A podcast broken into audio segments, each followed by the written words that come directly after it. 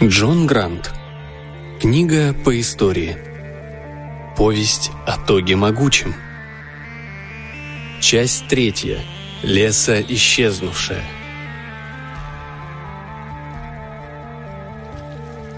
Эллоний обливался слезами. После брачной ночи прошло два года. Клочок племенной земли, которым правил его отец, стал центром огромного государства, граничившего с болотом Томасины – в тот удивительный день, когда ему пришлось повсюду следовать за Чурчхеллой, он сам, того не подозревая, обошел огромную область. И болото, и джунгли. Многие новоприобретенные земли богатством не отличались, но хватало и тех, особенно вдоль речных долин и вокруг северной части болот, что славились плодородием и изобилием. Малые племена, обитавшие в этих местах еще во времена старого вождя, с разной степенью благодарности признали власть Илония, а он, в свою очередь, привнес в их жизнь неведанное доселе процветание. Даже мишки из племени Шницельфрессен, волшебный народец, расселявшийся у самых границ болота Томасины, отвлеклись от размышлений над добродетелями природы для того, чтобы договориться о перемирии с его подданными. В тайне Илоний даже лелеял мечту, правда, жене он никогда о ней не рассказывал – что в один прекрасный день древний храм Ассидиана, построенный в самом центре болота племенем, которое исчезло с лица земли еще в доисторические времена, отойдет под его начало. Но это было делом далекого будущего. Пока что угрозу со стороны живших в болоте орд-мутантов удавалось сдерживать. Некоторые из его самых пессимистично настроенных шаманов предсказывали, что мерзкие твари вскоре вырвутся на свет Божий и потребуют обратно земли, которые они привыкли считать своими – но сейчас возможность столь печального исхода дела казалась такой же далекой, как и присоединение храма Ассидиана к его королевству, и недавно придуманные и сшитые флаги суровых гор Хармадри беспечно развивались по ветру над орудийными башнями города Тога с населением 1706, столицы королевства, основанной Илонием точно на юге от старого лагеря отца и названной им так из плохо скрываемых, но, безусловно, удачных соображений пресечь любые помыслы о мятеже, которые его братец мог бы вынашивать. Каждый день солнце ярко освещало суровые горы Хармадри, и казалось, что такое благоденствие будет длиться вечно. И все же Элоний обливался слезами. Брат смотрел на него без всякого сочувствия. Они расположились в королевских покоях в северной башне замка Тога, строении лишь отчасти уступавшим в величии имени, которое оно носило. Солнечный свет пробивался сквозь узкие окна и играл на грубо облицованном полу. Снаружи доносились еле различимые звуки города, жившего своими заботами – Ветер, который дул сегодня с севера, принес с собой сладковатый дух гниющих растений и древесного дыма. «У тебя все есть», — отрезал Ток. «Королевство, власть и бродяжка в придачу. Хотя не знаю, на что эта костлявая карлица годится. Нечего распускать нюни, разнылся, как девчонка». «У меня есть все, кроме того, чего я желаю всем сердцем», – прорыдал Лоний. «Чего это?» Брови Тога отчаянно боролись не в состоянии решить, сойтись им или грозно нависнуть. «Кроме бедняжки, как ты ее называешь, чурчхеллы!» Казалось, правая бровь ненадолго взяла верх над левой, но до конца состязания было еще явно далеко. «Ну ты с ней, вы же, как это, связали себя узами, окольцевались. Я-то думал, вы с ней одна сатана. А тут на тебе. Нет у тебя бродяжки. Ток взял с инкрустированного драгоценными камнями стола горшок с медом и разом осушил его. Причмокивая, он потянулся за вторым. Элоний теребил подол своего богато расшитого одеяния, глядя в пол. Его брат вечно сыпал непристойностями. Илонию же претила сама мысль о том, что он мог бы выражаться так грубо. «Какие слова подобрать, чтобы он понял?» – размышлял он. Как всегда после беспокойных исканий, он вдруг вспомнил о своей излюбленной теме. Он представил, будто находится на рынке. Вокруг него на прилавках красуются самые спелые и сочные фрукты и овощи со всех ферм и полей суровых гор. И в этих ярких, разноцветных продуктах, на взгляд Илония, скрывается новое, дополнительное значение. Все они – сравнения и метафоры в физическом обличии, и он может искать и выбирать те, что ему больше по вкусу. Он почувствовал, как все внутри него сморщилось, когда он подошел к первому прилавку. Хозяин прилавка улыбнулся ему во весь рот. Дыни. Наверное, учитывая обстоятельства, нет. Вежливо кивнув разочарованному крестьянину, Илоний медленно побрел к следующему прилавку. И тут неудача. Скорее всего, папая. Это тоже не то, что он ищет. Он дышал ровно, изо всех сил стараясь не впасть в панику. Он дышал ровно, изо всех сил стараясь не впасть в панику. Рынок был чудовищных размеров. Он даже не глядя знал, что ряды тянутся на сотни метров, если не километров с каждой стороны. Однако, к несчастью, он оказался единственным покупателем.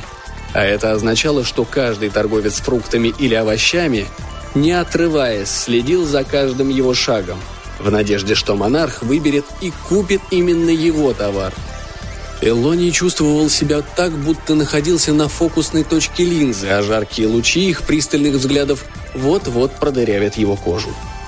Он продолжал поспешно разглядывать прилавки. Лук-порей, понятное дело, вычеркиваем. Бананы и кукурузу в початках тоже. Баклажаны вообще никуда не годятся. Он бросил мимолетный взгляд на клубнику, начал ломать голову при виде брюссельской капусты и стебелей ревеня – прежде чем в сердцах отмести их. Та же участь ожидала корнишоны и цукини. Манго, фиги, персики, нектарины, абрикосы, вишни, овсяной корень и грецкие орехи привели его в крайнее смятение.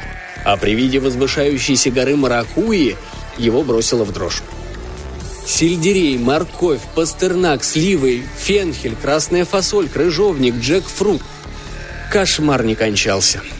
Теперь Илоний в истерике мчался взад и вперед по проходам своего огромного воображаемого рынка. Проносясь мимо очередного яркого прилавка, он видел лишь расплывающееся пятно. Лица торговцев слились в одну большую многокилометровую скалящуюся хитрую физиономию. Какао, кешью, калина, кокос, каштаны, картофель, карамбола, киви. Картинка в калейдоскопе размылась. Личи, локва, лаймы, логанова ягода, лунган – Еле слышный вопль тонкой струйкой сочился из уголков его рта. Танжела, топинамбуры, тамаринды, тыквы, томаты. Горох горланил, маслины смотрели масляными глазками, хрен хрюкал, и он готов был руку отдать на отсечение репа рыгала. Сыроежки, словно пара сумасшедших терьеров, пытались укусить его за ногу. Саподилы сопели, а свекла свистела – он бежал вперед, дыхание его стало шумным и судорожным, как при приступе кашля. Грохот преследовавших его товаров, гора фруктов и овощей, нависавшая сверху и готовая обрушиться с угрожающей скоростью, катилась за ним. Жутким эхом, будто бы отраженным от стен самого мира, отдавался в его голове.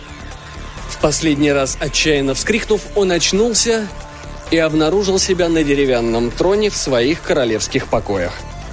Ток настороженно его разглядывал – «Ты чего это?» «Пытался придумать, как рассказать тебе о своем горе», Тяжело дыша вымолвил Элоний. Холодный пот струйками стекал по его лбу и дальше вниз по впалой груди. «Это немного... личное». «Да ладно тебе, мужик, говори». Ток метнул в горку, образовавшуюся в углу, еще один пустой горшок. «Говори как есть». Мне все нипочем. Я же боец. Ну ладно. Ты знаешь, что такое... Э, кальраби? Какая-то зелень? Да, правильно. А м, гуава, а сахарное яблоко и хурма, ну и виноград, само собой. Да, слыхал. Девчонкам нравится. Ну так вот, Чурчхелла не разрешает сделать мне из всех этих фруктов салат. Ток побледнел. Вот оно что. Ну ты, братец, завернул. Думай, что говоришь. Я не смог придумать ничего более изящного. Я... Да уж. А что, если мама тебя слышала? Братья виновато обвели взглядом позолоченные стены комнаты, как будто леса исчезнувшая могла в любую минуту выпрыгнуть из-за ширмы и наброситься на них. Их опасения не подтвердились, но они, тем не менее, придвинулись друг к другу поближе и заговорили тише, но оживленнее. «С самого начала одно и то же», — сетовала Лоний. «В нашу первую брачную ночь, когда я ожидал...» «Не то чтобы много чего, потому что я порядочно напился», но все-таки рассчитывал на что-нибудь из тыквенных или даже цикорьевый салат. Хочешь сказать, не прочь был немного пообжиматься? Да, но зачем же так грубо? Так вот, она сказала, даже не думай. Мол, а она не для этого выходила за меня замуж, а выходила она за меня замуж за тем, чтобы сделать меня правителем суровых гор Хармадри, и чтобы оставаться на троне, пока мы оба живы. А жить мы будем, как она туманно намекнула, довольно долго. В ответ только что проглотивший еще одну пинту меда Ток издал довольный возглас. «Ты мог бы ее... Э, утрюфелить?» Уж как только я ее не утрюфелял. И заморскими трюфелями, и нашими отборными. Воскликнул Элони, хлопнув себя по бедру, чтобы подчеркнуть всю серьезность сказанного. «Нектаринка моя», — говорил я ей, — и был сама учтивость. Нектаринка, мимея моя ненаглядная. Женатому мужчине очень нужны его чечевица, окра и лук. Отказывать ему в этом все равно, что отрицать существование голоса его внутреннего гибискуса. Но в ответ она бросила только «фига». Тогда я не понял, что она хочет этим сказать, но теперь... Он снова разрыдался. «Прекрасно понимаю». «А я нет», Правая бровь Тога была выброшена за пределы ринга, но храбро ползла обратно. В первую ночь я попробовал пойти за ней в наш шатер, но стоило мне только переступить порог, как она изменилась. Это было омерзительно, омерзительно. Ток молчал. Нахмурившись, он сверлил взглядом последний горшочек с медом. Ему не давало покоя ощущение, что по правилам хорошего тона он должен оставить его брату. Но в то же время другое ощущение – подсказывало, что все эти правила хорошего тона чушь собачья. Он потянулся за горшочком. «Там, при свете луны», — продолжал Лоний, — «она очень изменилась. Из миловидного кочана свежей молодой капусты, за которым я следовал весь день, она превратилась в гнилое кислое яблоко. Она выглядела такой старой и дряхлой, будто бы последние полтора месяца пролежала в могиле. Голова блестела, не волосинки, зато из-за пышной растительности ноздрей было не видно.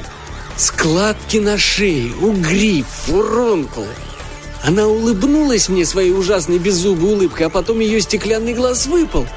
И мне, мне вовсе не стыдно признаться, брат, что я упал в обморок. «Как девчонка!» И с тех пор каждую ночь повторялось одно и то же, пока я уже больше не мог этого выносить и сдался. С тех пор я довожу до совершенства эпическую балладу, рожденную моей страстью к ней, но она отказывается слушать ее. Что мне делать? Эти последние причитания прозвучали действительно жалобно. Он уткнулся лицом в плечо и захныкал. К черту приличие. Ток осушил остатки меда.